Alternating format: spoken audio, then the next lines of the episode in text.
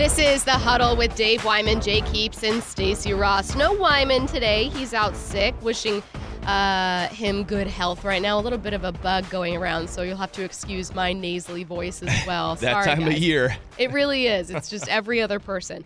Uh, all right. So um, we're going to get started by taking, I will be very brief with this, a very, very brief look back at a pretty heartbreaking loss against the Washington football team, Jake.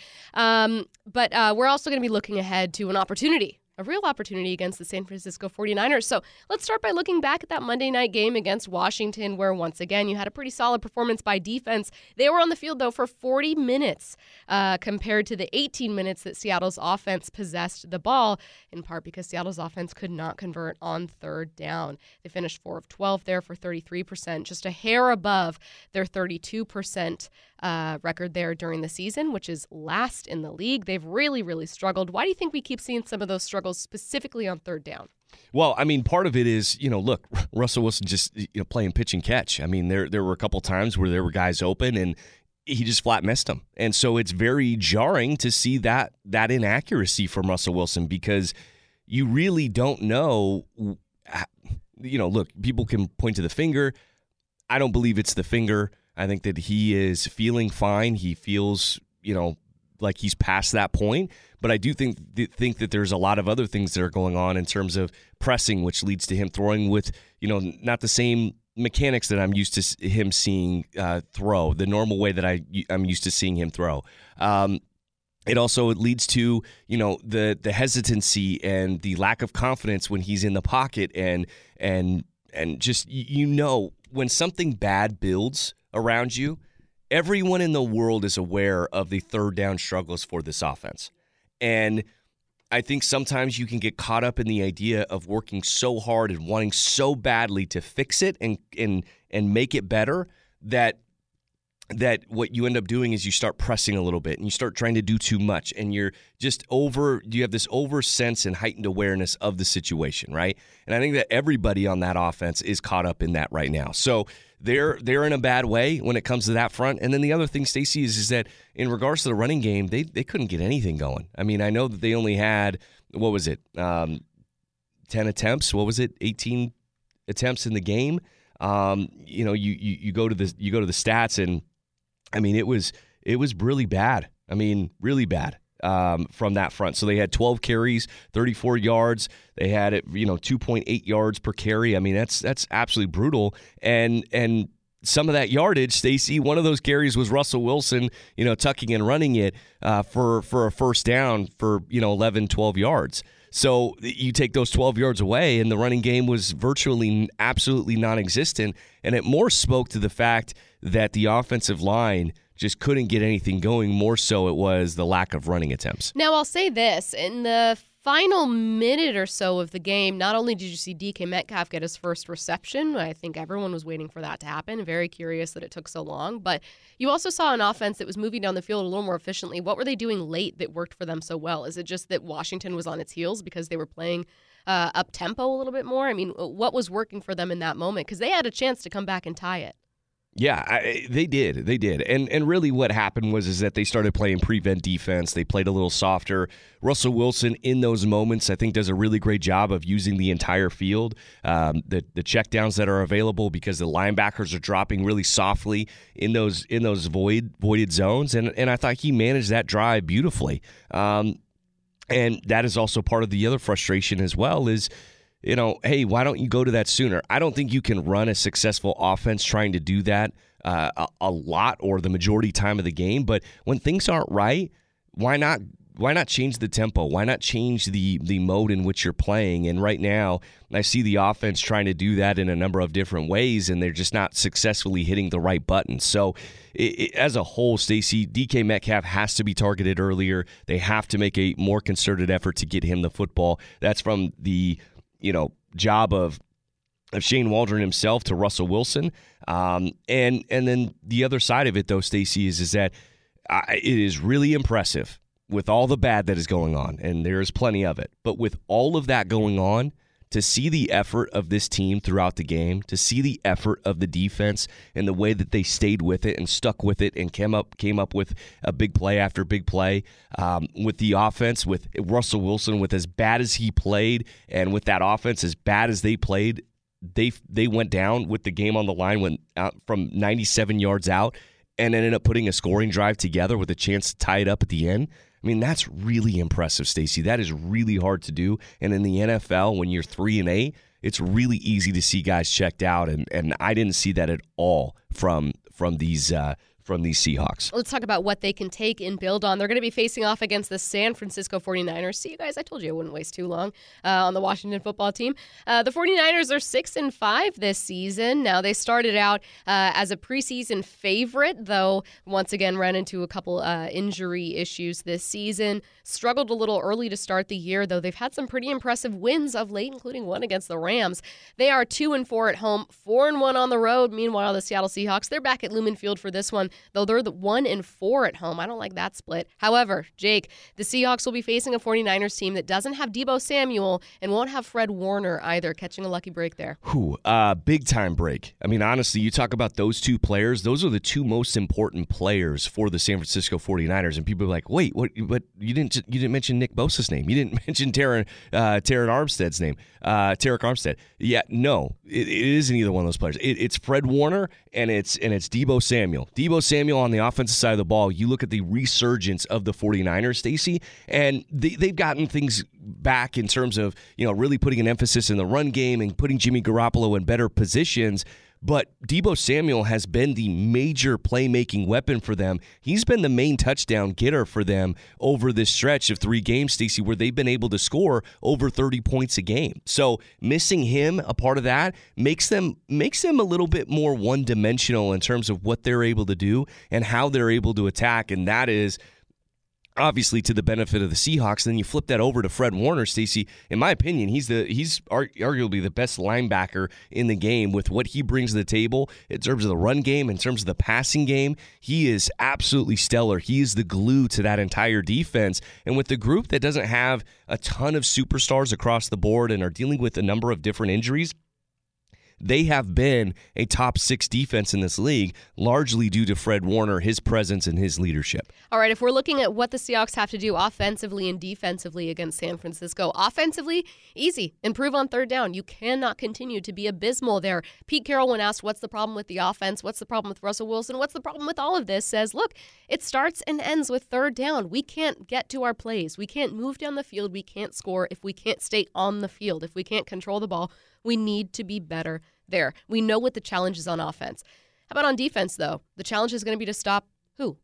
The challenge is really going to be uh, to, to stop their run game. That's going to be the challenge because if you look at the San Francisco 49ers, their run game over the last three games has really exploded for them. Uh, they, they have really made a more concerted effort to start running the football, um, and, and they've been very, very successful with it. And they've got a great group uh, to, to be able to get it done uh, up front and with their with Kyle Juszczyk, their fullback, uh, George Kittle. I mean, they are fully committed to it, and they they are getting after it. They had 156 yards uh, against the Rams. You, you, look at this most recent game uh, against the the Vikings, and um, and uh, and their running back Mitchell, he had 133 yards on the ground. That's so right, and a score. Yeah, and over 208 yards on the ground as a, as a whole. So uh, you just look at that part of it, and that's really what they're going to have to stop, Stacey. It's going to be all about the running game, putting it on Jimmy Garoppolo's shoulders, and if they can do that, they've got a great chance to win. Now, one thing that's interesting is we're so used to talking about a San Francisco team, and, and you pointed this, to this earlier, that starts with this defensive line that's built around the defensive line that features Nick Bosa and it's stopping scoring, it's stopping the pass most especially. They allowed 26 points from the Vikings. The Vikings at 5 and 6 aren't the best team in the NFC, but they've certainly got more healthy weapons right now than a lot of other teams, uh, particularly in Seattle where they can't get much of anything going on offense. So I am not saying there's an opportunity here uh, for the Seahawks against the San Francisco's uh, San Francisco defense, but it sounds like there's an opportunity here. There is. There there is a definite opportunity. Absolutely. I mean, you talk about this last game being a heartbreaker because Washington I thought was a, an opponent that the Seahawks absolutely had a chance to win and and, and maybe turn things around a little bit more.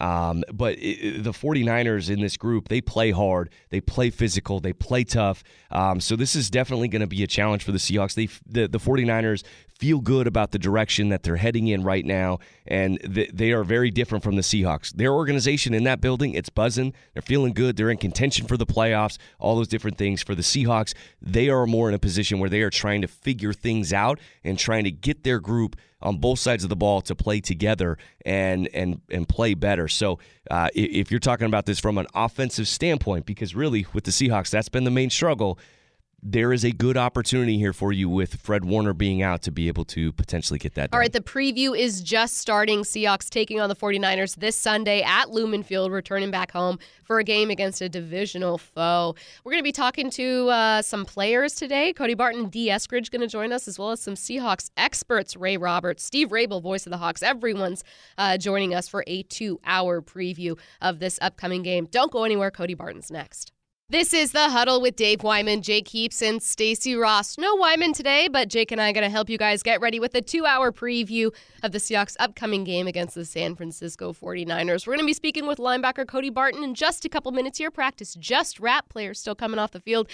Jake, before we grab Cody and talk to him about this defense, let's talk to you about this defense and what the Seahawks have uh, been able to do there. Now, they've been on the field a ton. Uh, Seahawks are the worst team in time of possession in the league, and against Washington, Seattle's defense was on the field for 40 minutes. You've seen, though, a pretty solid game, limiting Washington to 17 points. They've limited opponents to, I think, uh, no more than 23 or so over the last several contests, so they've really improved there. When you talk about stats that you're looking at, stats that you don't love, what's a stat that tells you a lot about where the defense is right now? Well, a stat that tells me a lot about where the defense is at. I mean, I'll, I'll give you a positive and then I'll give you a negative, and they kind of work work away from each other. But the positive is is that they are doing a great job in third down and red zone, and that really matters. And that is, you know, the two biggest keys in terms of any defense is can you get people off the field when it calls for it, and then when it comes down to getting in the red zone, it's really important to, to hold teams to field goals instead of touchdowns. All right. Well, I know exactly who to ask about that, and that is linebacker Cody Barton, who joins us now, fresh out of practice. Cody, how's it going? Good. How are you guys doing? Thanks for having me. Of course. Thanks for joining us. We were just talking about what this defense has been doing so well. You guys have really been buckling down in the red zone. I mean, how does the uh, how do the rules, from a very basic standpoint, how does the mindset and the rules kind of change when you get inside the twenty? Yeah, I mean, it's a mentality. Once they once they start getting in that red zone, you know, you gotta you gotta buckle down and you know at all costs. Once they're once they're down to the 20, you know, keeping the field goals eh, if anything. You know, we really got to defend that end zone, and and the last thing we want to do is give up a touchdown. You know, Cody, the, the one thing that's been really interesting is watching the defense evolve as the season has gone on and really trying to find your way and and and really figure out what works. What is that process like, and what has that been like with with the guys in the locker room on that side of the ball? You know, as you guys have worked through some of those issues and have really kind of found your way and starting to get things to click a little bit. Yeah, I mean, just looking back on the season, you know, that's just, I guess it's kind of like life too. I mean, as as you go through this season or this journey, whatever you want to call it, um, you know, you learn a lot about yourself, a lot about this team, and and you grow together and learn from from the mistakes and learn from the wins as well. And um, you know, every game you're you're learning something, and growing together, and um, you know, as time's gone on, you know, everything's starting to get cleaned up and everything's starting to click. Cody, who would you attribute that to? Is there is there you know a couple guys that you point to and say, man, they've been instrumental in this, or the the coaching staff? I mean, who, who in your opinion, what is who has been reflective of that? Honestly, I feel like it's it's it's been all of us as a collective group. Um, you know, players and coaches and just coming after games, win or loss, and you know, holding each other accountable, holding yourself accountable, and through that, we've been able to grow and and grow as a defense. Cody, uh, you guys don't have an easy job against San Francisco, especially when you're a linebacker. Um, I know that you uh, do a lot on special teams, but uh, defensively, you guys have to worry about Kittle. You've got to worry about their run game. I mean, what specifically in those two areas with, with Kittle and then with the run does San Francisco do well? Yeah, I mean, in the run game, you know, they got a dynamic run game. They like to run the ball a lot. Um, they got all kinds of looks, all kind of motions, stuff like that, and they use they use Kittle a lot. He's a, he's a great blocker. And then also with Kittle, um, his pass art as well. You know his routes and stuff. He's overall just a good player. And they got their fullback. He's a really good player. And so I mean, as a team, they they have a good offense, and it's going to be a good matchup. Cody, uh, I where were you when you found out that or, that uh, Utah just absolutely laid it down on Oregon? Uh, we were. It was a Saturday. We were in our team. We were about to go into our uh, night meetings, and the game kind of bled into our night meetings. Um, what was it? A couple weeks ago or something like that. Yeah.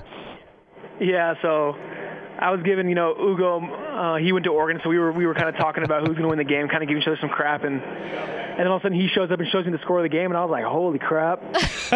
I, it, it, was it was absolutely amazing. I'm surprised Ugo even showed you the game. If I was Ugo, I would have hit know, that score from like, you no, as long as I could. You guys are losing. This game's done. well, he was talking a big game before the game even started, so uh, he was kind of he was like, "Hey, you called it."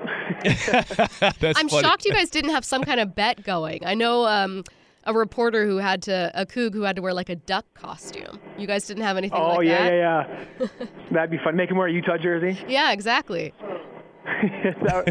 maybe maybe for this, uh, I think they play they play this Friday. I think for the Pac-12 championship. You'll have to you you'll have to get something going this time around. You you really got to do that, Cody. You got to make sure that there's maybe like a jersey uh, not a swap because he'll not want to keep it, but you got to make sure that he there's some kind of punishment here for a former Duck. Yeah, there's got to be. Of something. I'll think of something. uh, Cody, how about you know with special teams as well? I mean, it, has been an area that I know you guys take a lot of pride in, and it's been really fun to watch uh, you in particular on special teams. Um, but how that seems to be a, a, a, an area that also has kind of gone through that transformation as the season has progressed, getting better and better each week.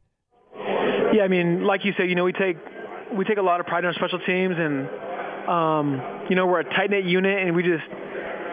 I think what makes us all special is that we're always we're all competing to see who's going to make the play, and we're all trying to get down there fast. Who's going to run down there fastest? Who's going to make the most tackles? You know what I mean? Just everything we're doing, we're trying to compete for it, and and at the same time, we're having a lot of fun doing it. And so it's just, I mean, we have a lot of fun on special teams. Uh, Cody, as a quarterback, there was a part of me that I was always grateful that I never had to participate in special teams because it just seemed like you know it was the craziest guys that were on special teams, and it was. You're not telling Cody about the time, Jake. No, no, no. We don't need to talk about that. Uh, but right. it, but uh, you know, it, it, what is that mentality like, and what is it? Is it just pure chaos as you guys are going down there, running on kickoffs, running on punt coverage, all of that? Yeah, that's actually that's a pretty good way to put it. Kind of chaos. Uh, you know, it's super fast, super high impact because I mean everyone's getting a a 40 yard plus, you know, head start. And so I mean there's a lot of high impact plays. Everything's all fast, fast reads. Everyone's flying around, bodies flying. And so I mean you got to be a little different to be, you know, to thrive on special teams, but it's I mean it's fun. Yeah, it is fun. Hey, uh, Cody, I almost forgot. I wanted to ask you. I can't believe I almost forgot this. But uh, I, I, know in the off seasons, or at least you have, you've you've worked on, um, you know, just the mental side of the game and, and playing chess, and found it, you know, playing chess with uh, Seth Mikowski. Uh, I actually know him pretty well. Uh, can you talk about, you know, how did you get into that? Yeah, so a good buddy of mine, who's also part of my agency that I'm with he somehow got in touch with Seth a couple years ago and connected us because he knows I'm always trying to explore different ways um, to up my game, whether it's mentally, physically, or whatever. And so he got us in touch, and then, you know, I talked to him on the phone one time to get to know him, and then ever since then we've just been, we talk all the time you know, we still we still play chess and here and there, but I mean, we still talk all the time. We're friends, and that's funny. You know, that's a small world. It is. It is. Seth, as Seth actually told me, uh, you know, make sure to tell you hi. But um, why why is chess a way to get better from a football perspective? It's not the game of chess itself, I guess. I mean, I'm going to try my best to explain it. It's it's like the thought process and like your decision making, um, strategizing if that makes sense. You know what I mean? It's like yeah. more of your thought process. Yeah, that's awesome. All right. He is Seahawks linebacker Cody Barton. Cody, we appreciate you taking the time, man. Good luck this weekend. Thank you. I appreciate you guys. Thanks, Cody. Now, next time we'll have to ask Cody to ask you what happens when a quarterback is put on special teams. we, we don't need to know the answer to that. I think think we do. No, Stacy, We don't need to don't, get into it okay? right now, We're gonna leave that deep, buried in the past in 2006 on the. Skyline High School football field. Don't go anywhere. D. Eskridge is joining us next on the huddle. This is the huddle with Dave Wyman, Jake Heaps, and Stacy Ross. Joining us right now from Seahawks headquarters, right out of practice, is wide receiver D. Eskridge. D, how's it going? It's going well. How you doing? I'm well. I haven't really had a chance to, to talk to you much uh, because you've been injured and, and finally you're back. You finally have a chance to get out there. But let me tell you what, Dee, we talked with your uh, college coach who was so excited about what you could do at this level. Uh, it was clear that he felt that you were like one of the best players he's coached. I'm, I'm not I, I'm not just paraphrasing what he's saying. There really was a lot of uh, real sentiment there. I mean, uh, do you feel like even though it's been a couple months now, you're you're just now getting a chance to prove yourself? Yeah, this has been a lot of adversity um, that's came my way my first year, which I'm okay with. You know, starting out starting out this way, you know, it's gonna make me tougher and stronger for the long run. Um, so yeah, now that I'm able to get back out there, you know, I've just continued to do the things that I started out doing. You know, always working hard, um, keeping my foot, keeping myself grounded. You know, so I just keep on attacking. D, what was that like, that process? I mean, you know, being out with concussion is so different from everything else because, you know, it, it's these are different injuries and, and easier ways to get back from, whereas a concussion, it's so up in the air. But how did you handle that process? And, you know, was there ever a time where you, you ended up getting frustrated or, or you know, uh, upset that you couldn't get back out there sooner? Yeah, it was definitely the whole process was definitely frustrating. Um, but you know, I didn't. I always just told myself I didn't really have a choice. You know, I couldn't. I couldn't stop where I was at. You know, just because of the concussion and things that I was dealing with. So you know, it was, it was a vigorous process. You know, I put in a lot of work that a lot of people outside of this facility don't really know what I did to come back. So you know, I'm just happy that I got through it and happy that I'm back on the field now. Yeah, that's the thing is I remember Pete Carroll at a press conference saying, "Oh, D's back in town," and I was thinking, "D's back in town? Where'd he go?" And then we learned that you went to see a vision specialist in Florida. I mean, what was all of that like? Yeah, it was, it was definitely it was definitely tough. We was doing just um, just a lot of eye reconfiguration um, and just a lot of just brain things to help me get my senses back to where they needed to be to perform at a high level at wide receiver. You know, because it's a lot of things that um, with hand-eye coordination, um, being able to anticipate things, and those were the things that I was struggling with. So you know, the doc, Dr. Antonucci um, in Florida, he just came up with a plan. We just came up with a plan, and we just attacked it um, every day, all day, the time that I was there. Scale of 1 to 100 percentage wise, where are you at right now? I would say I'm 100. Now, D, you know, now that you've been back and you've been cleared, um, you know, it, has been a process, you know, getting back into the swing of things and, and getting more reps and opportunities to get on the field. You know, what has it been like for you each week and, and you know, building towards, you know, feeling 100%, not just physically, but mentally with this offense? Yeah, you know, I just I really rely on Russ a lot. Um, you know, I come in early with him, um, still like I started out doing, and you know, I just I just constantly just ask questions with him and allow myself to rely on him to um, for him to be able to put me in the best position. You know, so I just feed off of him, feed off of my coach and the guys in the room, and you know, just finding my role um, since I've missed so much time and coming back to this team. So I would say some along the lines of that. What's your relationship like right now with some of those other receivers, particularly uh, Tyler and DK? I would say I would say we're close. We're a tight knit group in that in that room. Um, you know, we, we get each other better. You know, we talk about things, and you know, we're not really uh, afraid to hold our tongue when it comes to each other. So I would say it's a it's a close knit group. Now, are you being you're the new guy? Are you being peer pressured? Is DK trying to get you to dye the hair green? You know what I mean? Is Tyler trying to get you to coordinate some dances? I wouldn't say DK is trying to get me to uh, dye my hair green, but Tyler is trying to get me to dance a little bit more. No, in the end, so he's saying, okay, you need. Is he saying like, hey, when we're doing warm ups, you just need to be more animated, or is he saying we need to coordinate your first touchdown celebration? Um, it's maybe a little bit of both. You know, he always got great energy all day. Yeah. So I would say it's a little bit of both. Oh, he's funny, man. Yeah, Tyler is, is Yeah. a funny guy, and and you know, being in the locker room with him, he's also a very calming presence. What is it like the the the the the start difference between DK and Tyler, and how has that been beneficial for you to see that there are different styles, not just in size, but approach as well?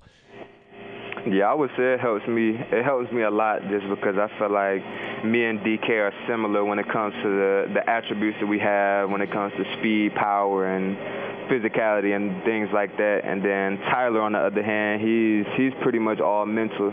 He knows what's going to happen before it's going to happen, and he's able to react in a in a successful way. So I feel like me being able to get some things from DK and then get some things from Tyler um, that I don't necessarily, well, that I'm working towards having. You know, I feel like that's gonna that's gonna create someone uh, athlete in me to where you know I didn't I didn't show that side in college. Yeah. So you know, I feel like it'll be it'll be great for the future of me being able to um, apply those things that I've learned from these two. Now, have you had a moment this year where it felt like someone was really trying to help you out and you thought, wow, this is a cool moment? Like, I remember talking with Trey Flowers when he was here, and he said uh, when Brandon Marshall, who was here for a little bit, um, pulled him aside and was doing like one on one drills with him, and he was just kind of in awe of what, of what was happening, felt like it was a cool opportunity.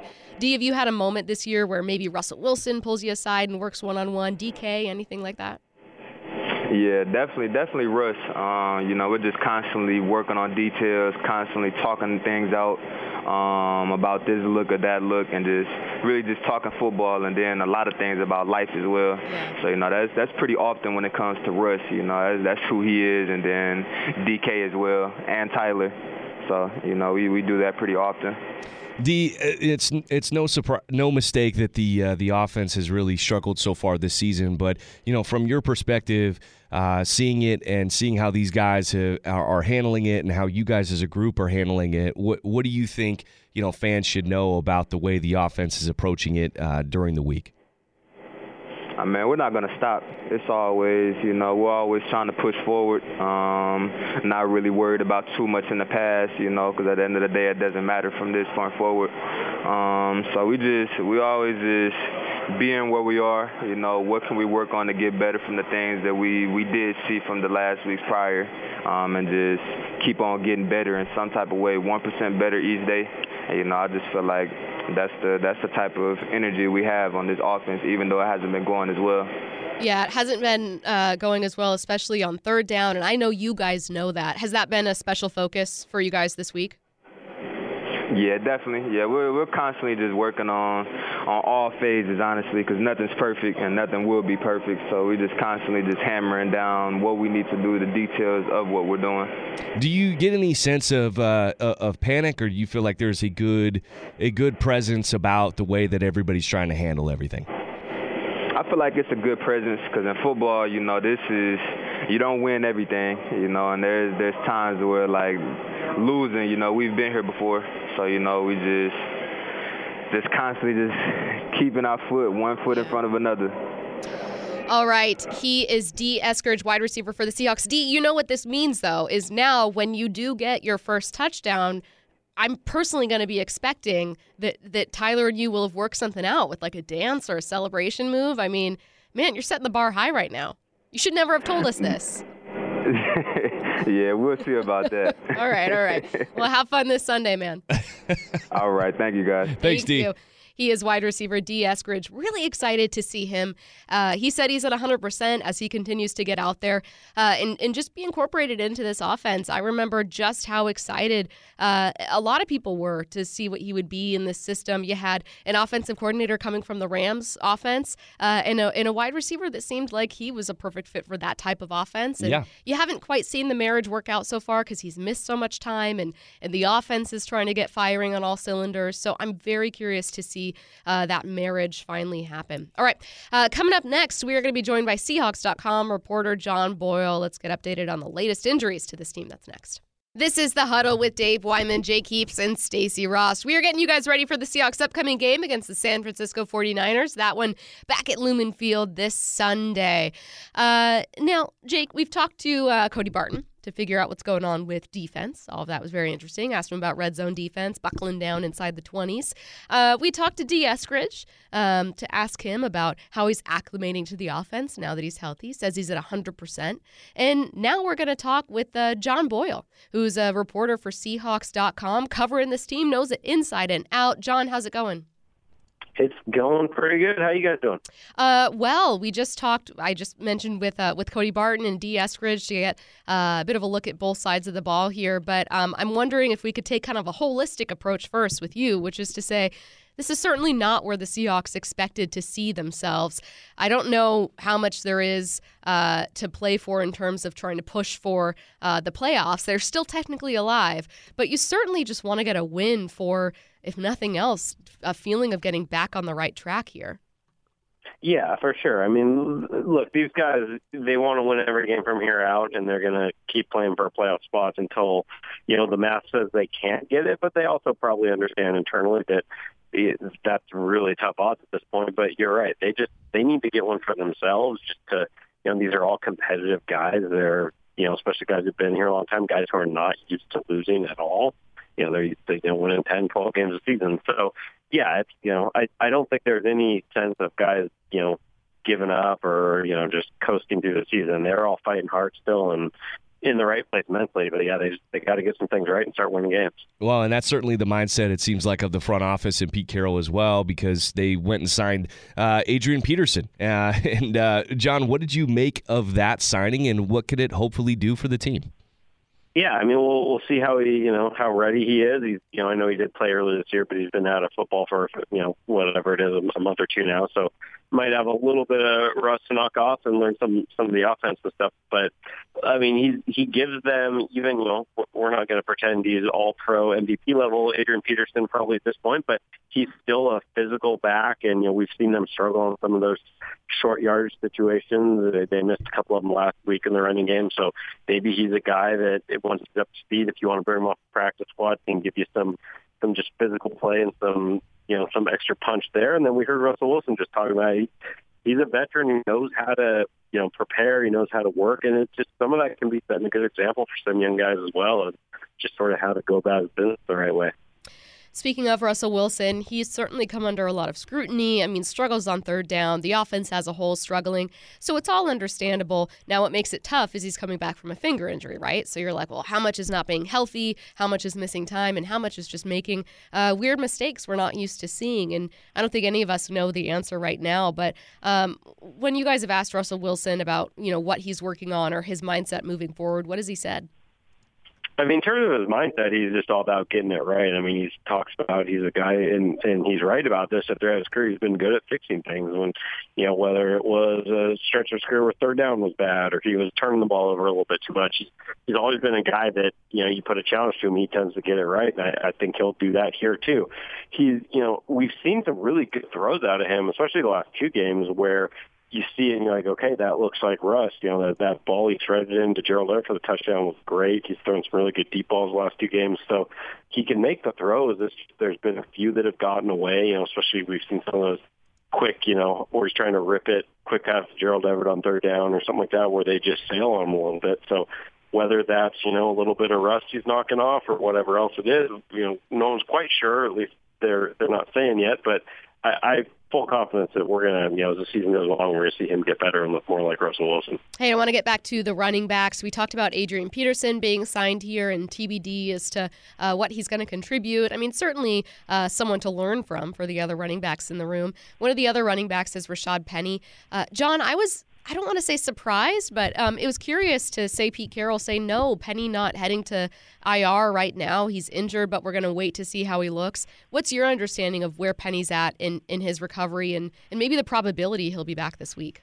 Yeah, you know, I I wouldn't begin to be able to get a good probability and pretend like I know what I'm talking about, but I think it's just that they want to wait and make sure, you know, they don't want to make this call too soon because I'm like, you know earlier when you put him on IR the first time, it's that three week thing. But you put a guy on IR a second time, right. he's done. So I don't think they want to shut him down for the year. If, if they do think he's going to get back relatively soon, they want to give him that shot. Um, it's it's so unfortunate. We've seen kind of the, the tantalizing talent when he was healthy, and I, think they just want to give him every shot to try to show it one more time here before the season's over. But you know, I I would guess it's you know a week by week thing, and if they think he can get back fairly soon, you, you keep him around. And if it doesn't look like it's going to happen soon, and you need that roster spot for an Adrian Peterson or anyone else, then maybe at some point you got to make that decision. But right now they're healthy enough, you know, across the total roster that they don't need to rush to make that move to get the roster spot. John, there was obviously a lot that was going wrong for the offense in this game against Washington, but you look at the defense and the job that they did in the second half and, and really the effort that they game, gave all game long. It wasn't perfect, but man, they did come up with some big stops when they needed it. Uh, uh what does that say about this defense?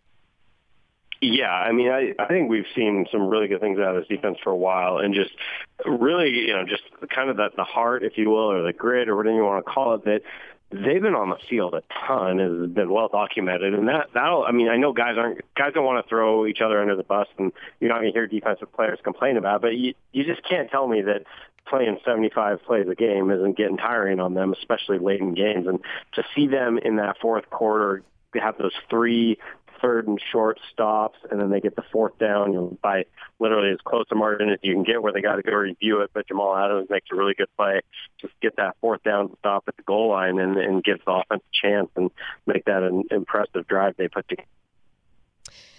Yeah, that was a Jamal Adams, uh, his second pick of the year, and his season's just been improving. What have you been seeing from him in terms of why things are clicking and why he's improved? Oh, nope. We might have lost John there. Yep. Uh, we'll, like we'll work to see if we can get him back. But just a couple minutes left here. Jake, I'll throw you the question actually, just to say, you know, Jamal Adams got his second pick, this one against Taylor Heinicke. Uh, it wasn't really his strong suit. His strong suit last year was sacks. He hasn't been getting to the quarterback as much, but you've seen him improve as the year has gone on. Um, is that translating to you outside of just stats? You're seeing it with your eyes that Jamal Adams that's playing better? Well, in certain aspects, I mean, uh, the one thing that really I don't like is the um, is the run by J.D. McKissic that happened in the Washington game, and uh, seeing Bobby Wagner and Jamal Adams, uh, the effort that they gave on that play to me, uh, I I was not thrilled about that. But after that, I mean, I thought that they, I thought for the most part in the game, Jamal Adams had played extremely well, had been given a ton of energy, um, and and you know laying big hits and doing all those things. So for the most part, I mean, I've been really happy with what Jamal has done and what he, in in terms of what he has been asked to do. Um, I, I I think he's done a really good job up to this point, and um, you know, outside of a couple, you know, big mistakes that's happened throughout the year, um, I, I, think Jamal Adams has has played the role exceptionally well. And again, it just comes down to usage being more of the reason why you know Jamal hasn't consistently made some of these game changing, big time, impactful plays uh, that we saw him make a ton last year.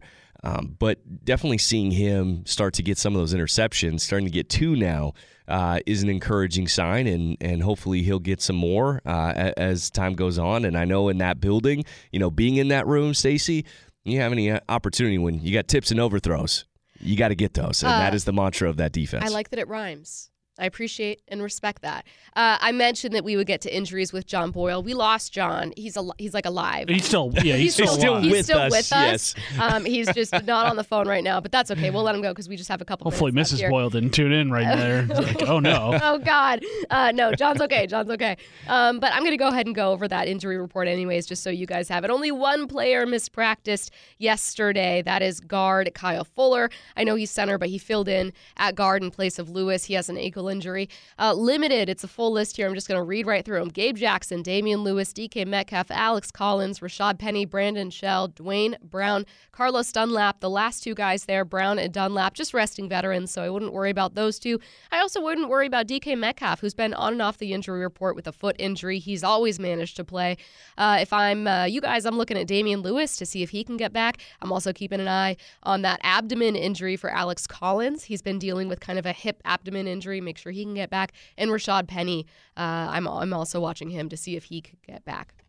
Yeah, I mean it's it's one of those things where you talk about the running back group, and that is obviously an area where you are concerned about the overall depth and everything else.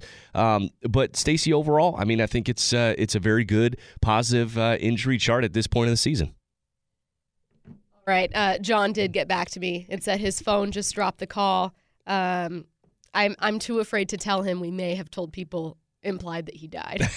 I'm not going to say anything. Well, he might hear about it later, Do not. so no, you might want to tell him. He's going to be fine. Don't tell John anything. This doesn't leave this room. Okay. No one needs to know about it. Anyways, that is the Seahawks injury report and the latest from Seahawks.com reporter John Boyle. Coming up next, we are heading in the trenches, uh, figure out what's going on with this O line, not just health, but how they can improve for the rest of the year with Ray Roberts. He joins us next. You are listening to the huddle with Dave Wyman, Jake Heaps, and Stacy Ross. Dave Wyman out sick today, so Jake and I will be previewing the Seahawks' upcoming game against the San Francisco 49ers. But we're going to get some help right now because an expert is joining us. We're going in the trenches with Ray Roberts, a former lineman, current NFL analyst himself. Ray, what's up? Nothing much. Just uh, hanging out here on the East Coast a little bit. Uh, that game in uh, in Washington was so bad, I had to hang out in D.C. for just a little bit longer to get over. Had to recover. yes. Um, hey, so I uh, I actually do want to start. I know we talked to you about everything. We don't just stick to the offensive line, but I do want to start with the offensive line for this one, which is to say that when you're looking at struggles on offense, Ray, I know some of this stuff is is easy for you to pick apart. I think for the casual viewer, they're like, I don't know where to start. I'm seeing Russell Wilson overthrow people. Sometimes it seems like receivers aren't open. Other times it seems like the run game can't get going and the offensive line is struggling. Where does where does all of this start for you? You know what? Like obviously, you know, I've been biggest defender of the offensive line and and uh, you know really trying to bring some light into what's happening up there. But I'll be honest with you, they've kind of left me at a loss for words. I think a, a lot of guys up there have underperformed.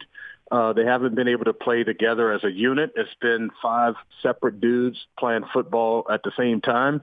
And uh, and so we've said it before in weeks past that you know, every play, it just seems like a different player is taking turns not getting the job done. And so when that happens, you don't have consistency within the drive. You don't have consistency within quarters. You don't have eh, consistency from half to half. And so, you, so it's all hit and miss. And so that's why you end up with a bunch of three and outs because then you, and they missed a lot. And so, you know, there's a lot of blame to go around. You can blame Russell for holding the ball too long or not seeing an open guy and going for bigger plays, but you can also blame the offensive line for giving up, uh, you know, uh, uh, the pressure just comes too fast, you know, and so you have to make a really quick decision, you know, and so then you kind of go, you tend to fall back to, you know, your comfort zone and his, in his comfort zone, maybe to hold on to the ball a little bit or, you know, maybe get the ball out to the, you know, you know, try to make big plays with Tyler and DK to get something happening. So to me, it's just it's kind of a you know what my sisters would always call it a hot mess, and uh, and some way you just have to figure out. Uh, at this point, I don't think it's about figuring out what the offense is or what it's not. It's about just figuring out a way each game to win the game. Mm. So if that's throwing the ball, if that's running the ball, if it's a combination of those things, if it's play action pass, if it's drop back pass, if it's screens, if it's you know short routes, deep routes, you have to figure out early in the game what is there for you to take and then just go take it. Yeah, I, I, I am right there with you, Ray, 100% on that last part because one of the things, and I don't, I, wonder what your response was to this because you know when the game ended and, and Pete Carroll talked about it post game, and then he and then he came back after watching the film on Monday and said, well, we got to run the ball more. Uh, it just as blanket of a statement as that. And I looked at that game, right, and I watched the film, and I'm like, how can you you say that? Running the game, running the ball, they were getting manhandled, absolutely dominated. And and I understand it's a philosophy, it's an identity, it's a want to.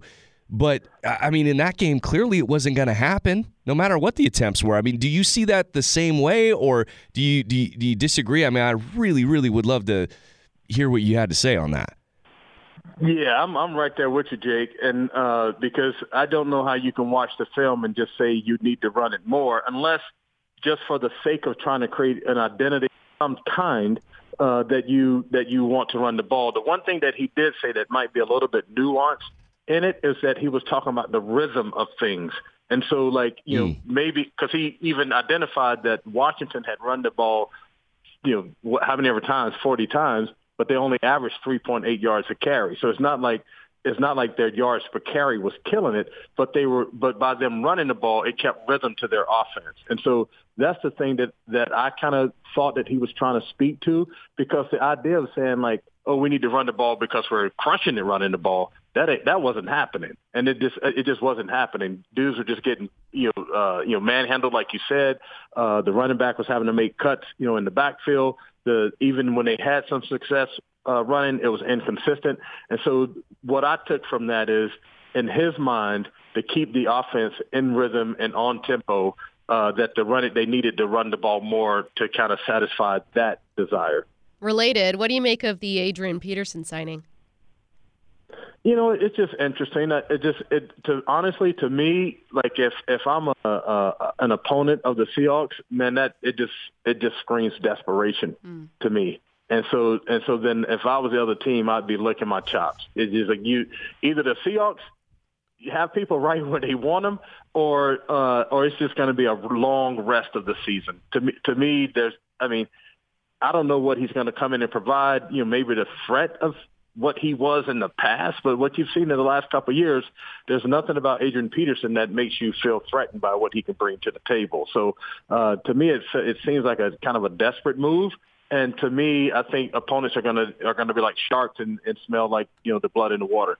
Yeah, and, and that comes down to an interesting question, Ray. Is now you know with six games remaining, you know your playoff chances are. I mean, I don't even know why you bring up playoffs at this point. I mean, it's alive uh, mathematically. Sure, sure, sure. Less, a little under um, one um, percent, but it's there. Yeah, yeah. I love that mathematically alive thing. Yeah, yeah. Me, me too. Me too. I, yeah. I love it. It's... I mathematically could still play. uh, but, I believe you could, Ray. But Ray, I believe you could. Ray, what in these six games can you really find out about this team? Is there anything that you can find out or take away? You know, as you head into next year. Yeah, you know, I think, you know, especially with some of the younger players, I still think there's an opportunity to see some improvement you know that you can that can hopefully carry over to next year. Uh, and then you also wanted to see what which dudes are going to mail it in and which guys are going to compete because that's going to tell you something too.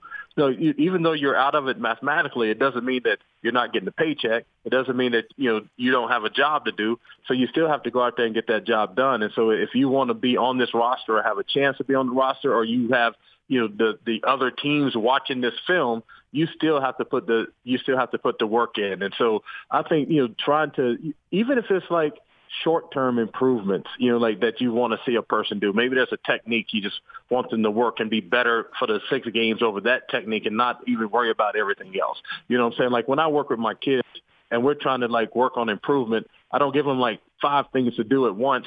I go, okay, for the next two weeks, let's work on this one thing. And then after two weeks, we'll work on another one thing. And so I think that's what they have to do with this football team and with the individual players or as units and go like, okay, as a unit, what can we do over the next two weeks to, to, to improve on what one thing? So these other things may not improve, but this one thing will. And then there's, and then as players, you have to do this. You have to take that same approach. You know, Ray, I know you've given this a really long time and, and, and I think I have an idea where you're going to go with this, but what is your evaluation been of the decision to move Damien Lewis to the left side and have Gabe Jackson play the right side? And, and has that hurt Damien Lewis's uh, development for this year in his second season? Yeah, you, you know what? I, I think uh, probably trying to accommodate you know Gabe and his experience and where he felt comfortable, and then trying to like build. I thought I think they were trying to build like a one powerful side. And so to have Duane Brown and, and Damien Lewis beside each other, you thought like, man, this is going to be something to contend with. But unfortunately, you know, to me, uh, Damien Lewis just kind of slipped a little bit uh, this year, and and this hasn't been consistently the guy that I thought he was going to be. And then and then I think his development was stunted a little bit by Duane Brown struggles. I think you know Duane Brown just hasn't been the dude that he was that I thought would be able to support and and uplift the play of Damien Lewis. Uh, so I think a combination of that just kind of made the things not work.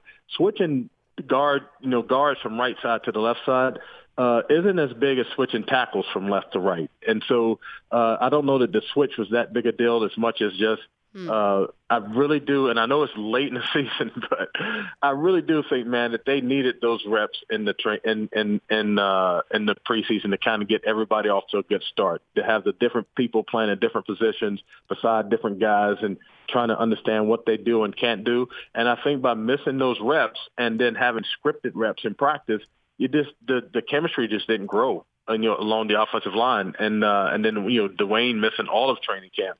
So I think that really stunted the growth of the offensive line. And then you throw in injuries and people panicking and and things not going you know the way you expect it to go. And it just it has just been a it just hasn't been what I expected. And and for me, it's hard to say, Jake. It's hard for me to give up on on the offensive line. It's hard for me to not defend them and all that kind of stuff. At this point, man, it, it is it is really like each person, each player has to look at themselves in the mirror. It's like I, the story I told on Twitter about when I had to be brutally honest with myself and not just truthful with myself, but mm-hmm. I had to be brutally honest with myself about what it was I needed to do uh, to to get better, or or for me in that situation, I had to hang it up. Yeah, he is Ray Roberts. You can hear Ray on the Seahawks pre and post game show. That's this Sunday at 10 a.m. Thanks so much, Ray. Yeah, thanks for having me. Good to hear from you guys. You thanks, too. Ray. Bye. All right, the voice of the Seahawks, Steve Raible, joins us next on the huddle. Don't go anywhere. This is the huddle with Dave Wyman, Jake Heaps, and Stacy Ross. We are joined now by the voice of the Seahawks, Steve Raible, and Rabes. There's no Wyman today. He's out sick. Now, I have two theories. One, he's lying about being sick because he was too afraid to face you. Or two, he really is sick and he's trying to rest up and save his voice so that he can hang out with you on the call this weekend. Yeah, wow. I just uh, either one of them is is kind of a, a, a dreary thought. Um, no, I, I hope he gets well soon. You know, we just just you know just rest, Yeah, drink, yeah. eat your chicken soup. That's and- exactly and- right. And and relax and listen to us, and maybe you'll learn something, Dave. hey, Rabes, you could call him what I know you want to call him. You could call him a big baby if you want to. well, I I try not to. Being one of those guys myself, I try not to. I try not to do that. Raible, uh, you know, we, we you look at the game, and obviously uh, there are many takeaways that you can have with it. But being two offensive guys here, uh, what what did you make of the game overall? Watching it, Well, it was, you know, it's difficult, and and um, uh, I, I guess I, I should preface everything. I, you know, people, and I get this sometimes, and, and people, I don't go online very often, but sometimes I'll go on there and just see what folks are talking about, and and you'll see something like, oh, Raible, he's a homer and all that. Well, you know, I mean, I, I, grew up with this team. I I played for this team. I've been a part of this team for 46 years now. I want these guys to win, Yeah. so I try to look at things through a, a little more positive uh, prism, uh, perhaps. And so you can't help but feel for these guys because, as you know, Jake, nobody goes out there with the intention of playing lousy and w- losing a football game. Nobody. I mean, it just doesn't happen. You go out there and you, to be at this level, to play in, in the National Football League, you have to be out there leaving it on the line and leaving it on the field every single week. Unfortunately, they don't have the results to show for it. And this is a results driven business. So, in that respect, I, I really feel bad for the guys. I, I, where do you put your finger on it? Well, I, I, I think. I, I think right now it, you can kind of focus it obviously on the offense and what we're not getting done, and that's a whole lot of stuff. Uh, but in my estimation, it's a it's a confidence thing for one. I think Russ has to be more confident in the guys he has in front of him that he's going to be protected. I think he's seeing some rush uh, before it actually uh, materializes. Uh, and I think it's taking his focus away from some the guys downfield sometimes that he's trying to throw the ball to. Yeah. He's also not a kid anymore, no matter how healthy he is right now. He's 33 years old, so you can't expect him to react his body to do the same thing that he did when he was 23 as a quarterback. I think we, we, we just need to be tougher up front. I don't think we're there yet. I think part of it is just guys are nicked up. It's that way for everybody in the league. Um, and you just got to find a way to get over the hump. And I think the other thing, Jake, ultimately, you just need one or two big plays. Uh, that last drive got me believing in this offense all over again. The two point conversion hurt, but you know, you know it's in them. You know what they can do. Now it's just to go out there and do it. I think too, um, and I've been wondering this for a while when I see debates about either nothing's wrong with the team, everyone's overreacting, or fire everyone. Like somewhere in the middle is where most people lie. But I think sometimes there's a hesitance to over panic when you've seen a lot of people have been Seahawks fans for a while and they've seen awful versions of this team and the the low lights for this team. And i think there's a fear of like throwing the baby out with the bathwater that you make too many changes too many wholesale changes and and what if you get to a place where you don't want to be? So i feel like in that way i can kind of understand the very uh, thin comb with which people are going through the issues on this Yeah. team And, and I'll tell you something else, Stace, and, and this is something that I heard from the first day I got here in 1976 and have basically believed it all the way through and, and having seen, you know, more than 45 years of football in this franchise alone, that the difference in talent around the league is not that great. Yeah. It really isn't. And there are a lot of terrific football players all over the league, and the NFL has made sure of that fact. That's the draft is based that way that the lower ranking teams get the first of the higher draft choices. So uh, you you have to, you know, you have to at times be patient. Listen, we've had a decade of great football here. This year, it's just not working out that way for a lot of reasons injuries, um, uh, all, all of the above. And you know there are going to be changes next year. Guys for the last six games are going to be playing for their jobs in some cases. And that's the way it's supposed to be. If you're not performing, then they get somebody else in here who can. So uh, I, I don't tend to be part of that group that wants to, you know, throw everything out, like you said, and start over. Um, I, I would very much like to see this group pull it together for the final six games, as as I said before, because we know they can do it. We've seen them do it before. All right, let's start with one of those games, and that is the one coming up this Sunday Yeah. against the 49ers at home. Uh, when I look at this 49ers team, I see uh, a team that can run all over you, but still a team with some weaknesses, and we've seen those. Where's maybe uh, an area where Seattle has an advantage here or can attack? Well, one thing I'm I'm really grateful for is that Deebo Samuel is going to be listening to us on the radio uh, Yes, this week. Uh, definitely. You know, maybe not maybe not us personally, but oh, I the, think so. Okay, all right. Uh, and I know Greg Papa pretty well, the play-by-play guy for the Niners. So, he, so I'm sure Deebo will be listening to us. Um, I, I I think that that's going to be a real plus for the Hawks. He he is such a great player. I, there's so many things that he does for that team offensively. So I hate for guys to be hurt. You always want to play against the very best to prove that you're uh, you know the very best team, uh, uh, you know, and as good a team as the other guys. In this case, I'm glad he's not playing, um, and and he he is one of those things that I think the Seahawks now can say, okay, he's a guy that we have to devote a certain amount of time to in the game plan just to figure out what he's going to do, how they're going to use him. Take that away. That's one less thing we have to worry about. But you still have Jimmy Garoppolo, who's throwing the ball pretty well right now. They still have Elijah Mitchell in the backfield. He didn't play against us the last time. He is a good running back. He's a rookie. He's tough to bring down. He's faster than people think, and they love to use him. And they're going to use him and all the other running backs on the list. And anybody, they'll hand it to a, a tackle if they can because they like to run the football. So that is going to be the real key, I think, for the Seahawks this week. Get up front, load up the box, and be ready for them to run downhill at you all game long.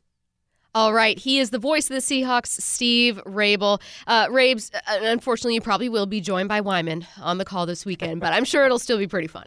Well, uh, wish him the best when you talk to him. Tell him to get I well. will, I will. And Stace, you sound like you. Uh, I know there's something going around the whole Yeah. station. Jake had it, I have it, Wyman has it. None of us are Well, great. get well. I, I I tell you the old secret the, from the old country that always worked for me: uh, Tylenol and whiskey. I'll, I'll try it. I'll, I'll go. try it, Rabes. Perfect.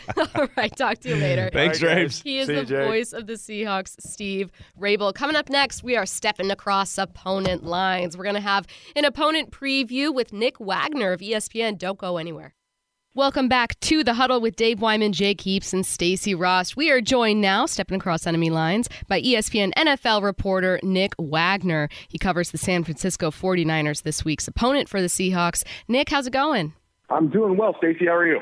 Uh, fantastic. I've actually, uh, you know, were we not uh, uh talking about a team that's about to face the 49ers, I, I might otherwise really enjoy watching this team because they've kind of been a bit of a surprise. I, I Nick, I've got to be honest, I'd, I'd written them off a little bit. Uh, I, I thought people were doubting them, and and and or excuse me, I thought people overhyped them, and then felt a little validated by that. But here they are, kind of, you know, bouncing back into this thing, becoming a headache for teams that are trying to really contend. Uh, what's been really working out for them? Yeah, you shouldn't apologize for doubting them. They had a thank you. Uh, I apologize very, for nothing. A very absolutely. They had a really ugly loss a few weeks ago, one that Seattle fans can actually relate to, where they lost to the Cardinals B team, at least the varsity Ouch, off or yes. the junior varsity offense, um, and and that was really the low point. I, I think a lot of people at that point said, okay, this team. You know, they they had lost. They had a four game losing streak. They beat Chicago, and then they turned around and lost that game. And I think a lot of people were saying, okay, this is just gonna this is gonna get ugly. It's gonna get worse before it gets better. But I actually think that loss has somehow galvanized them in in a way. Um, but I think the bigger thing is is that it got them kind of back to their basics, back to the things that they did well in the, in the 2019 season when they had so much success and went to the Super Bowl. Kyle Shanahan started running the ball more. They got back to some of the more creative ways to run the ball, including getting Deebo Samuel involved as a running back. Um, and then the defense uh, started playing a little better. They, they haven't been dominant, certainly not like that 2019 group, but Mm-hmm. they've been getting takeaways. And, and honestly, that's really been the other big thing that they have turned around is I think they were minus nine through that Arizona game. They were toward the bottom of the league in turnover differential. Over the last three weeks, they've been plus five. And that's not a coincidence. We all know that turnovers are one of the biggest indicators of winning and losing in the league, and they have turned that around, and you've seen some of the success here recently. Nick, I guarantee you that Pete Carroll falls asleep at night looking at that game between the 49ers and Rams, thinking, yes, run it 44 times. This is the way. Like, they can absolutely do this. But uh, the thing is, and I'm sure Seattle's a little green with envy, uh, despite having running back injuries, San Francisco has been able to find a way to make it work. I mean, uh, Elijah Mitchell has been fantastic. My fantasy team thanks him. Uh, no matter what, they, they found a way to make it happen. What's What's been working for them? Yeah, I think I think first of all, a lot of it goes back to kind of that creativity, and you know they lost Raheem Mostert, who was supposed to be their starter and their primary guy in Week One, very early in Week One against Detroit, and then a lot of people were surprised that Elijah Mitchell was kind of second man up. But you know, if you watch people who paid attention in training camp and kind of watched that play out, he had outplayed Trey Sermon. Um, but I think the thing that has surprised the most is that Mitchell gives them a more physical element than anyone expected. I wrote about this yesterday, actually, on ESPN.com, and Trent Williams, the, the, the all-world left tackle for the for the Niners, was talking about how you know when he was a freshman in college at Oklahoma, Adrian Peterson ran up on him, you know, and they kind of had an accidental collision, and it decleated Trent Williams. Well, the only other time he's been run into by one of his own running backs and took friendly fire like that and felt it and said, like, holy crap, who was that? It was Elijah Mitchell against Chicago on, Nice. on Halloween in, in Chicago. So uh, he gives them a little bit more of a physical element than people expected. He's fast, too, but not as fast as Mostert, so it's a little different style. But working Deebo Samuel into the backfield where, you know, Deebo was second in the league in receiving yards for most of the, you know, I think it was the first eight or nine weeks of the season. And then teams started rolling coverages his way, trying to take it away. Well, the Niners said, well, he's one of our best players. We want to make sure he gets the ball. So they line him up in the backfield, and there's no way to stop him getting the ball that way. And so um, all those different things that have kind of played in, and some of the creativity has played into that as well. But Elijah Mitchell has really been a big find for them, and I think really been kind of the guy that has made it all go. Russell Wilson's had the distinct displeasure of having a couple nightmare matchups in this division. You've got Aaron Donald in LA. Uh, obviously, Chandler Jones, when he's been healthy in Arizona, has just been a nightmare for Seattle's offensive line. Nick Bosa, uh, the obvious one to point to in San Francisco. Are they using him uh, differently this year out there? Yeah, no, you know what's really interesting is is this this whole team has kind of been built around their defensive line, but it hasn't been the strong point that they hoped it would be. And a lot of that is, is you know, a couple of years ago they traded DeForest Buckner. They've had some injuries. Dee Ford hasn't been able to stay healthy. Um, Javon Kinlaw, who was the first round pick that they used the pick that they got from Buckner trade on him, and he's been hurt. He's on injured reserve, so they haven't got a lot of that. But so Bosa has been really getting a ton of attention in terms of edge rushers. He gets double teamed more than anybody in the league. But the big thing for him has been kind of trying to figure out how to attack those double teams because when Buckner was there, for example, they, you know, our offenses had to kind of pick their poison. So it was, you know, who are you doubling between Buckner and Bosa? More often than not, it was Buckner because he's inside. It's a little easier to do that. Mm-hmm. But Bosa had to kind of have that like wake up moment of like, all right, this is just going to be my life. This is my lot in life now. I'm going to be double teamed all the time. How do I get through this? And I think he's figured it out. You've seen uh, 11 sacks in 11 games, you know, career high already, um, above the nine that he had in 2019 as a rookie. And um, he's only getting better. And I, I think the thing that would really help him is if he got more help from that group. Arik Armstead's been solid as a pass rusher inside, but there hasn't been somebody else who's like, you know, his tag team partner that you can count on every week. So if that happens, I think both of the game could go to an even higher level, which is pretty crazy to think about considering how good he's been this year. You guys are listening to The Huddle. We're taking a step across enemy lines here, talking to uh, Nick Wagoner of ESPN for an opponent preview. Nick, tell us what we need to know health wise for this 49ers team. Yeah, there's a couple of big ones this week. And the first of all, a guy we talked about a lot, Deebo Samuel, dealing with a groin injury. He's not going to play this week. Oof. Fred Warner, their their all-star middle linebacker, uh, also out. He's dealing with a hamstring injury. So both of those guys. The good news for the Niners, neither one of them looks like a long-term thing, one or two weeks at most. Um, but you're not going to have them this week, so good for Seattle in, in that regard. So those are really the big ones. I think everything else, um, there's a couple things that are up in the air, but nothing that um, I think would have a huge impact on the outcome of the game. The other thing I will say, though, is in addition to Fred Warner, the Niners are really thin at linebacker right now. Dre Greenlaw is dealing with a core muscle injury. He's day to day. Marcel Harris, their starting strong side linebacker, uh, is dealing with a concussion. He's in the concussion protocol. So if they don't have all three of those guys, they're going to be down to Aziz Al-Shaair, who has been kind of a revelation for them, been very good. But other than him, you're going to be looking at undrafted guys like Demetrius Flannigan-Fowles or even Tyrell Adams called up from the practice squad. So um, there may be some opportunities for the Seahawks to kind of make hay at that second level. Uh, one of the other things that I wanted to ask you about is uh, Jimmy Garoppolo. I mean, how how has he done so far this season, and really, how has this been this season been viewed by 49ers fans in terms of the direction of that the franchise will be going in in regards to him and and Trey Lance and Kyle Shanahan and uh, how he's developed this quarterback situation.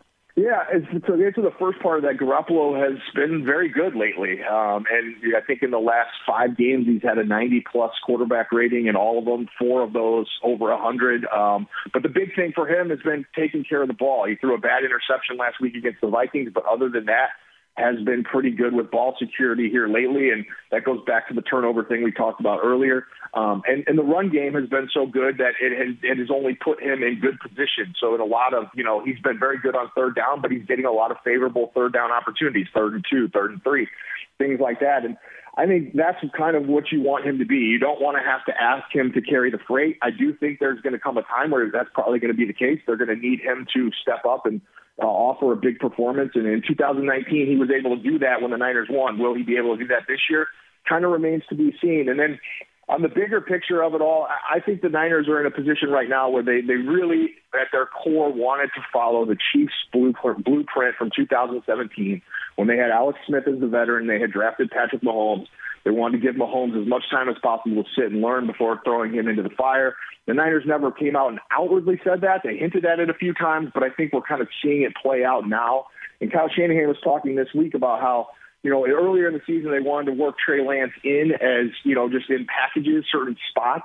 And Kyle Shanahan said as he was trying to do that, he was realizing it was kind of throwing off his rhythm as a play caller because the two quarterbacks are so different. So the offense mm-hmm. would get rolling doing something, and then you'd switch to Lance, and it might might throw that rhythm off. So there's all these things that are kind of playing into it. I still think at the end of the day, what you're seeing right now is Jim, maybe the last ride of Jimmy Garoppolo as a 49er, so to speak. Um, he's going to get a chance to ride this this season until the wheels fall off. I think. Um, and then in the offseason, I, I still think everything is pointing in the direction of this thing's going to get turned over to Trey Lance, who's still the future here. Nick, what is the view of everybody with Kyle Shanahan? Uh, it, it, to me, it seems uh, th- that it's been a very up and down season. There's no doubt about that. But uh, but overall, uh, he's gotten things back on track. So does everybody feel okay about him at this point? But uh, what's your take on that? Yeah, it's funny. It's one of those things that if you had asked me three weeks ago, I would have given you a completely different answer. But here we are out in the middle of a three-game winning streak. But you know how it is, and, and and I understand it with fans in the NFL because there's only 17 of these things. It used to be 16 of these things, and so overreacting to a loss is a little makes a little bit more sense than if you're in the NBA or Major League Baseball or something where you get so many more more cracks at it. But I, I think people also are smart enough to realize that it's always the question anytime you're talking about a coach. If you're moving on from a coach, who are you going to get that's better? And Kyle Shanahan had them in the Super Bowl, you know, just two years ago. And 2020 was an abomination, but it was an abomination on a lot of levels for a lot of people, and and and not just in football. And and so they had so many injuries last year that it was hard to even really kind of take that in, take that seriously. Now I realize that you're judged on your body of work, but I think Jed York is really patient. You know, Kyle Shanahan and, and John Lynch uh, just recently, after that Super Bowl run, signed long-term extension. So I don't think he's going anywhere. I think that people are realizing again, like, hey, this he just needs to kind of get back to what works. That's what's happened over the last few weeks. And I think it says a lot too that his team has responded um, when he when he put the challenge to them after losing that Arizona game. He covers the 49ers for ESPN. It's Nick Wagoner. Make sure you're following him too. I wouldn't normally tell you guys all this, but in the NFC West, you got to keep your eye on what's going on at N Wagoner. Nick, thanks so much for joining us.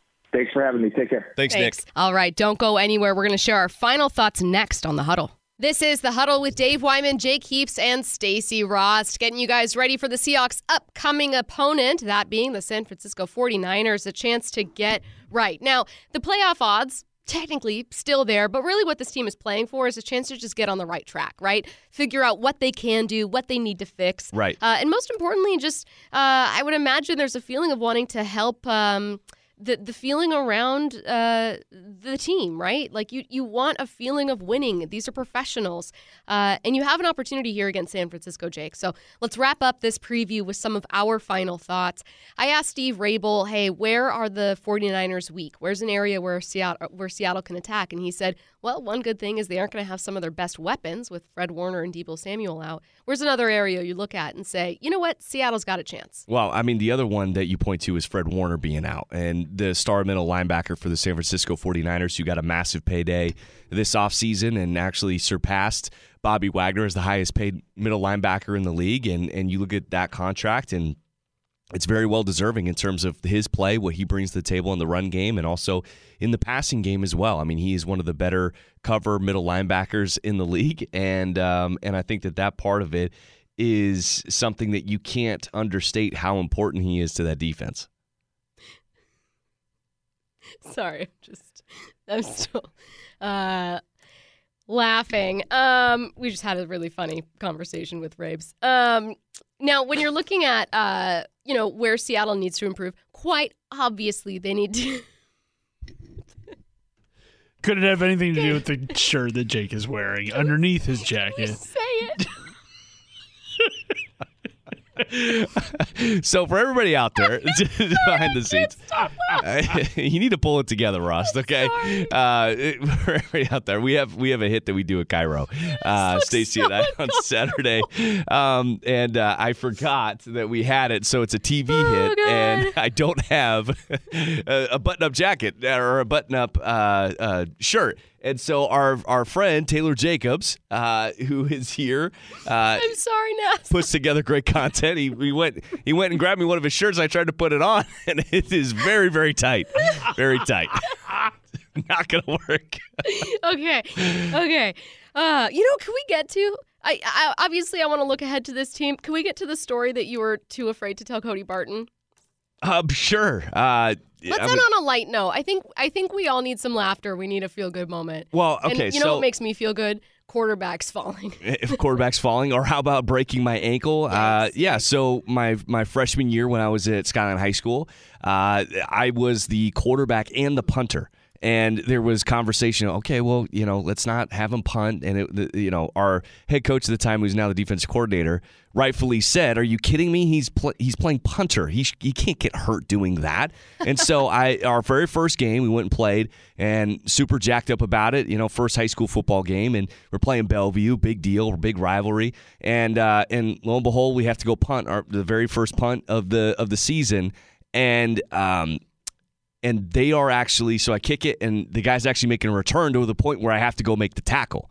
And I'm like, oh wow, okay, so I gotta I gotta really go make this tackle. So I go to make the tackle. I'm right there. He jukes me out of my socks to the point where he broke my ankle. Literally broke my ankle.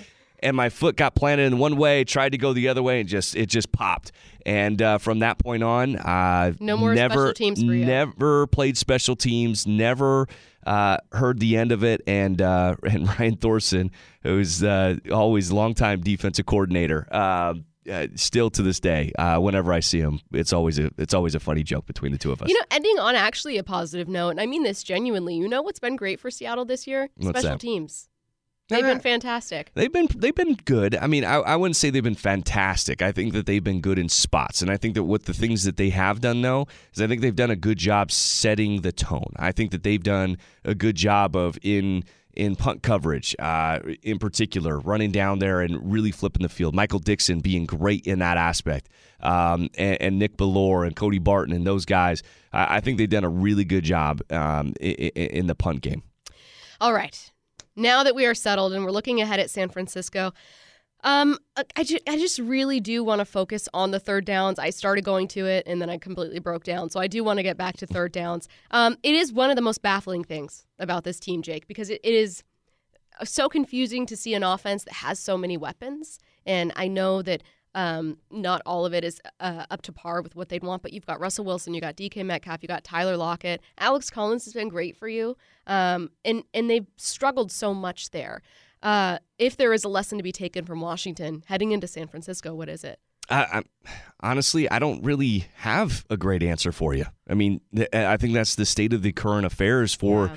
this offense is, is that there's not one thing that you could point to and say, my goodness, uh, how are they not doing this more? My goodness, when they were in this situation, they did extremely well. And I think that one of the other things that you point to is, eh, you know, everybody will look at the end of the game and the two minute drive and all that. But, you know, look, Washington's playing prevent defense. They're not going for it. Uh, not that they're not going for it, but they're playing a specific style that allows you to easily drive the field. So it's not a, a super real indi- indication as to what would be successful for the majority of the game. So when you look at this as a whole, I mean, I think that um, the the Seahawks offense they have to establish a rhythm.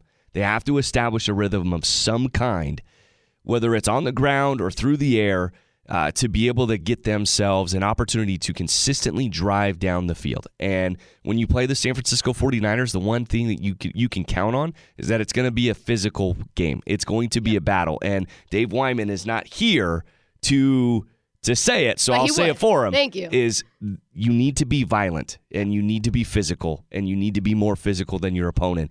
And in terms of a rivalry game like this with the San Francisco 49ers, that absolutely applies here. All right, very last question. We get to this every single week. Your player to watch in this one. Uh, I'm going to go ahead and go. I mean, it's easy, and I'm stealing it from you maybe, but I'm going Russell Wilson. Okay. The, the pressure is on him. Uh, he's under the spotlight just as he is every single week anyway, and any quarterback is. But you really got to get better on those third down numbers, and you know that he's capable of it. You know this offense is capable of being better than they have been. Let's hope that they can get it done this Sunday. Uh, I, I would say that uh, it's not a uh, specific player, but I'm going to say a group, and I'm going All to say the offensive line.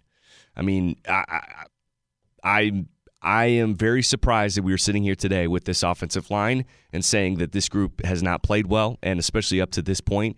Um, and uh, it, it, the film the film doesn't lie, as as Pete Carroll said this week, and uh, and I think that the offensive line has really underperformed in the trenches, and that has to change in order for this offense to have a chance to put something together. And and really, as you have a quarterback and an offense from a passing perspective that is struggling and trying to get things going, um, give, allowing that guy to have more space and to find his comfort is going to be a really big deal for this offense in the next six games, and the offensive line can definitely help out in that area. This has been the huddle with Dave Wyman, Jake Heaps, and Stacy Rost. Obviously, we'll talk to you guys next week. In the meantime, you're going to have a 1:25 p.m. kickoff at Lumen Field this Sunday. Seahawks against San Francisco 49ers. As a reminder, that pregame show that starts at 10 a.m. Make sure you're tuning in for that uh, to learn everything you need to know about this game. Nice way to get ready for it, and stick around for the postgame show where you're going to hear from Pete Carroll, from players, all that good stuff.